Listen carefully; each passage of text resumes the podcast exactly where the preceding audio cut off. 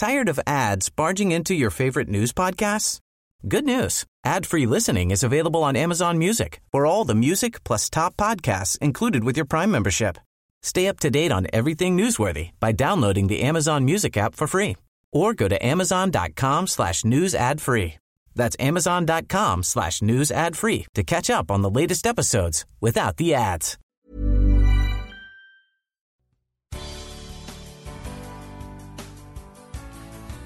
Good morning. It's 8:30 on Friday, February 11th. I'm Desare Frazier and this is Mississippi Edition on MPB Think Radio. On today's show, a bill to tighten voting restrictions in the state. Then, what's ahead for Medicaid in Mississippi? And we talk with the director of the Oscar-nominated documentary The Queen of Basketball. This is Mississippi Edition on MPB Think Radio.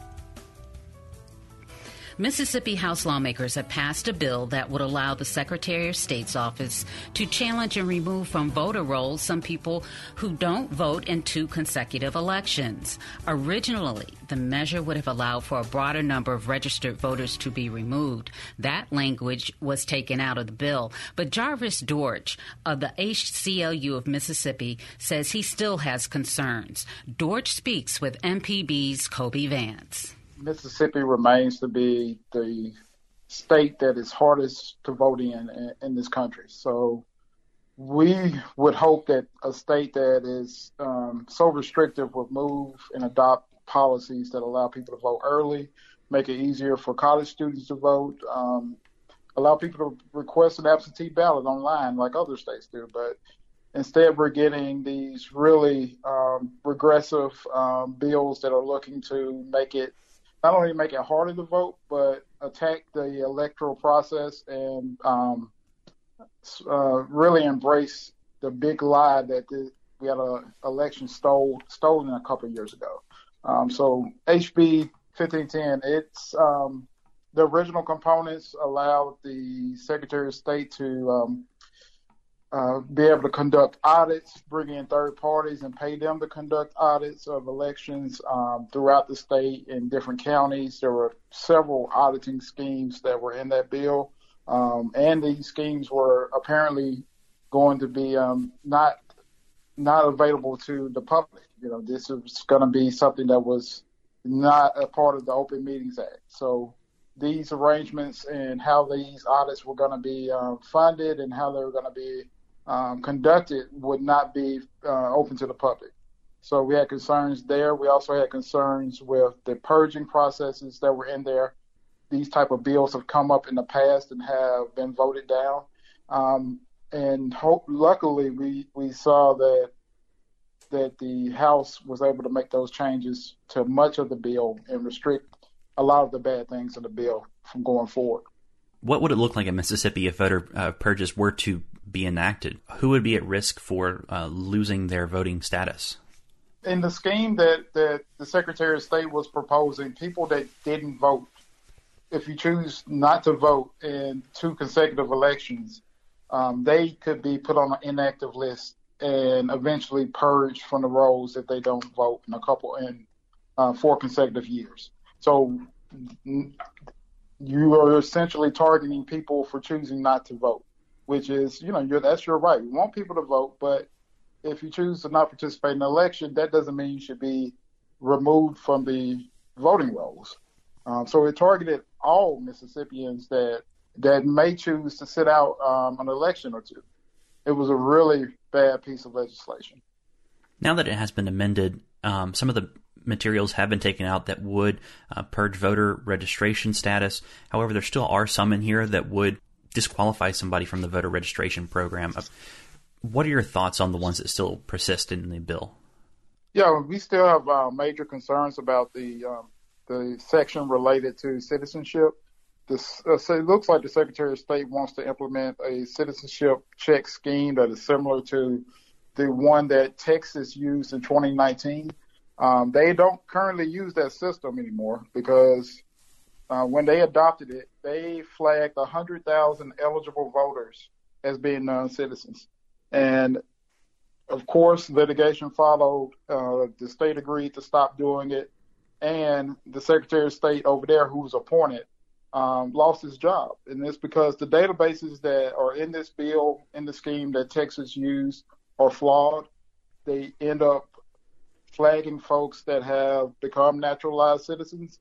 Many of the many of the folks flagged in Texas registered to vote during their ceremony, following their naturalization ceremony. So this is the Secretary of State trying to adopt a failed policy from um, from the state of Texas. And you have to ask why, if you know this problem persisted when Texas did it, is the Secretary of State's motive to, to purge people from the voting rolls? Is that what he's looking to do?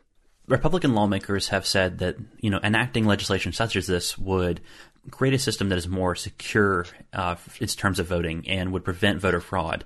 Do you think that's something that you know Mississippians should be concerned about? You know, sure, people should be concerned about voter fraud, but they should also look at the evidence of whether or not that's is going on enough to warrant putting in a system that you know is going to kick off eligible eligible voters and, and harm voters.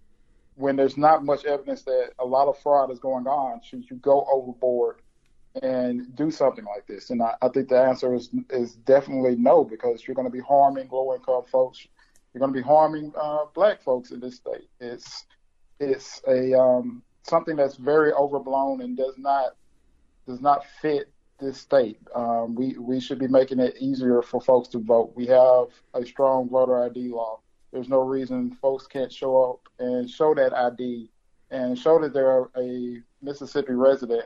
And if they're not registered to vote, they should be able to register there like they are they are in some other states because we have that strong voter ID law. Um, but we should definitely make it easier for folks to access the ballot instead of uh, looking for ways to make that more difficult.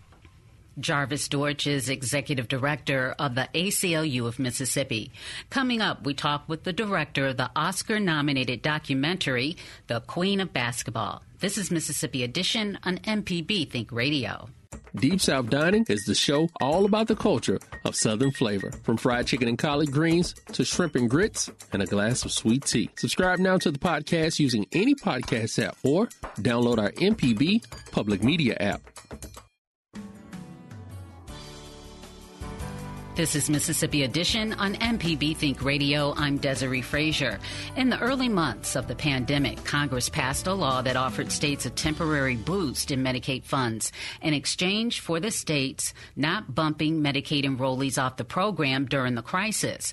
Proponents said the plan helped preserve access to health care coverage for low income Americans. But now there's a problem. Roy Mitchell is with the Mississippi Health Advocacy Program. What's at issue is that thousands of Mississippi Medicaid enrollees are at risk of losing their coverage when the COVID 19 public health emergency ends.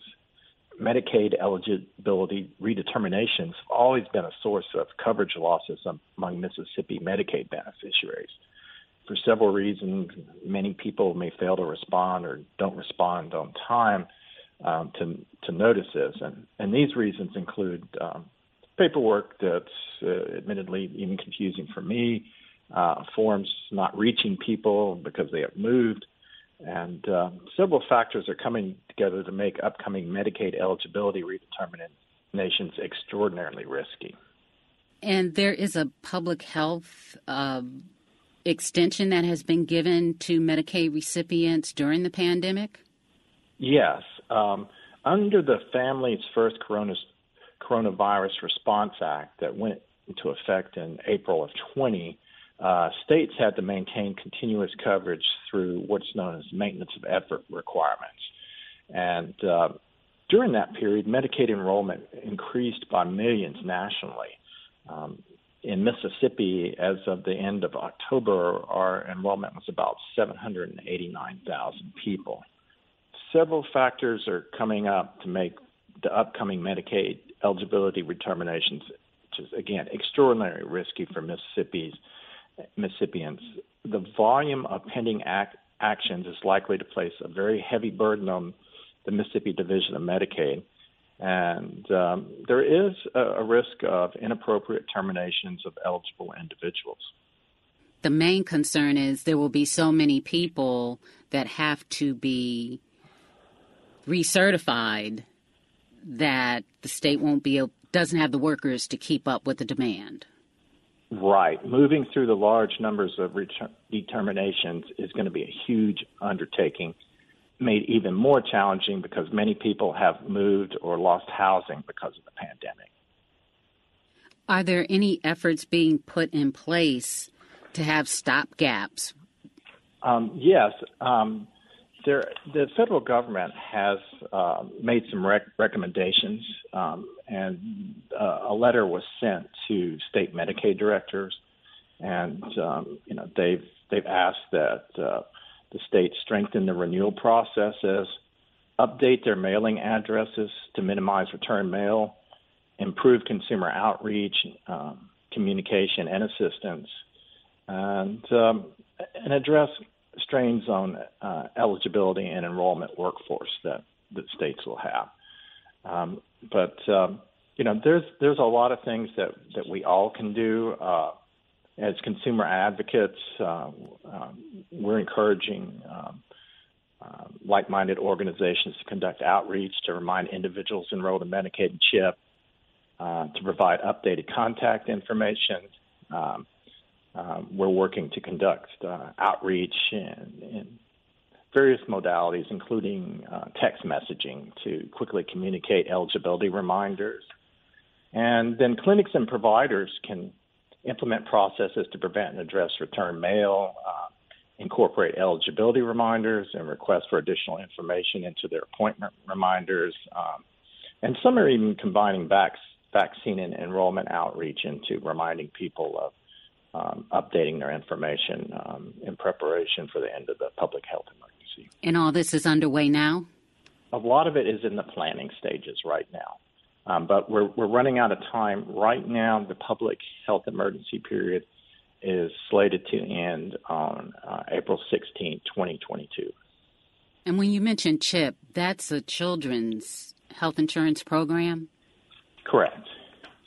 In a normal year, people fall through the cracks on this. What are you anticipating this year? Well, as I said, we're we're we're preparing for uh, the worst and hoping for the best. Um, I think this is going to take a combined effort. It's going to involve um, um, providers working with our division of Medicaid, um, Medicaid managed care organizations uh, will need to um, pitch in, obviously, as well. Um, it's it's going to take a jo- joint effort to recognize that this is an issue um, and uh, and avoid a catastrophe, if you will. I mean, this losing potentially losing thousands of people off the Medicaid rolls in Mississippi um, will set us back tremendously in terms of our um, health indicators. And, um, and as you mentioned, children. Um, we're particularly concerned about uh, the health and well-being of the state's children, and uh, this is just a huge risk when when when they when they lose continuous enrollment, they lose preventive care. Roy Mitchell with the Mississippi Health Advocacy Organization. Thank you so much. Thank you. Still ahead, we talk with the director of the Oscar nominated documentary, The Queen of Basketball. This is Mississippi Edition on MPB Think Radio. This podcast is a local production of Mississippi Public Broadcasting and depends on the support of listeners like you. If you can, please donate today at mpbonline.org. And thanks.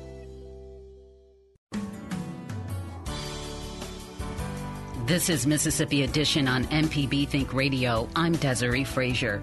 The Queen of Basketball, a 2021 short documentary film about the late Mississippi basketball legend Lusia Harris, has been nominated for an Oscar.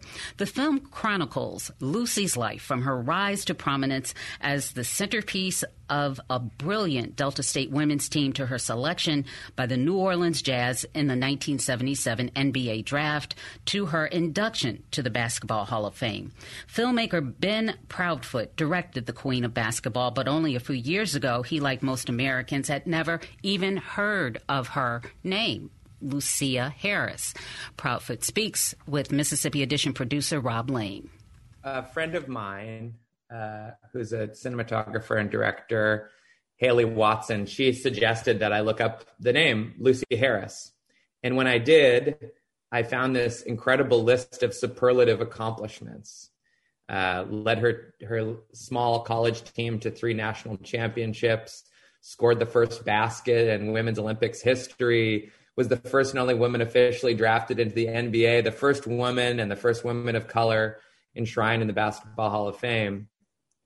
And I also noticed a sort of continental shelf of information about her and her career after the late 70s and very little information about sort of what happened, why, speculation about why she said no to the NBA, and it just piqued my curiosity in the in the extreme. And you know, the question that was front row and center for me was, why don't I know about this person? Why is the name Lucy? Why isn't the name Lucy Harris a household name? She should be. And I was sort of further perplexed when it was really easy to get a hold of her on the phone and when I explained who I was and that I wanted to come and kind of get her side of the story, she just said, Yeah, come on over. And so it was July 2020, the middle of the pandemic, and hopped in a minivan and drove to Greenwood, Mississippi in two days on empty pandemic roads. That's pretty remarkable. How'd you find Mississippi? How'd you like it down here? We we stayed in a uh, we stayed in Itta Okay, sure. Yeah. Um, an Airbnb in Itta Bena, And honestly, we spent just a lot of time with Lucy. She was incredibly hospitable. Um, we enjoyed really uh, delicious um, Chinese food from China Blossom, which is a Chinese restaurant near her house in Greenwood. We uh, traveled to Cleveland, Mississippi to visit Delta State with her and, and film some stuff at the Coliseum there. But um, I really enjoyed meeting Lucy's family and friends, and um, we had a good time. We were actually just there for her memorial uh, on Saturday.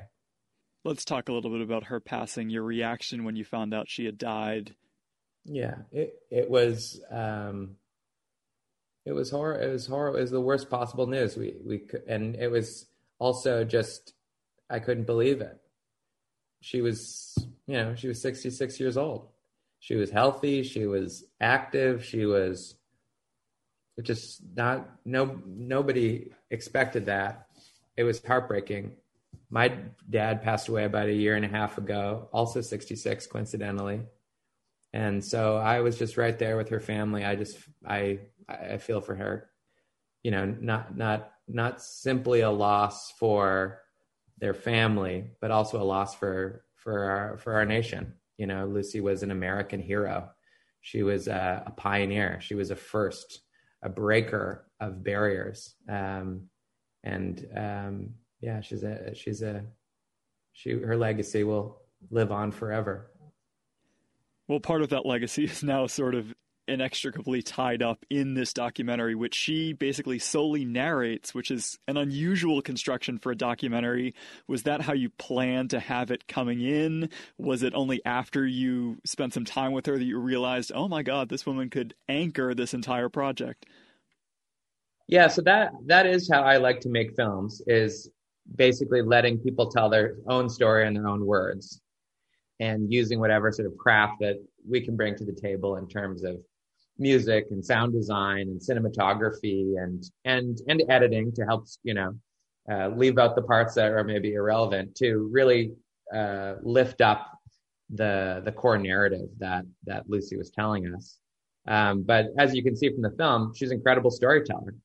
Um, and then, of course, the the sort of other half of the the story from a filmmaking perspective was uncovering this surprise treasure trove of undigitized, um, uncatalogued um, archival footage and photographs that we found in the back corner of the vault of Delta State University's archives. That perfectly illustrated in vivid uh, detail every detail of her college career. One thing that's really striking about the documentary when I watched it is the the confidence and the swagger she projects, and we can listen into a little bit of that. I was taller than everyone else in my class, six three. They would tease me, long and tall, and that's all. that I was tall and I couldn't do anything else. That wasn't true.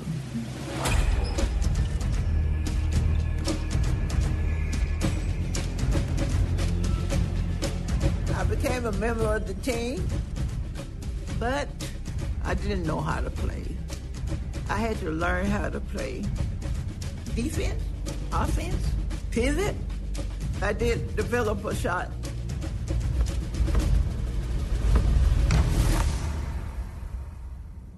It just came natural.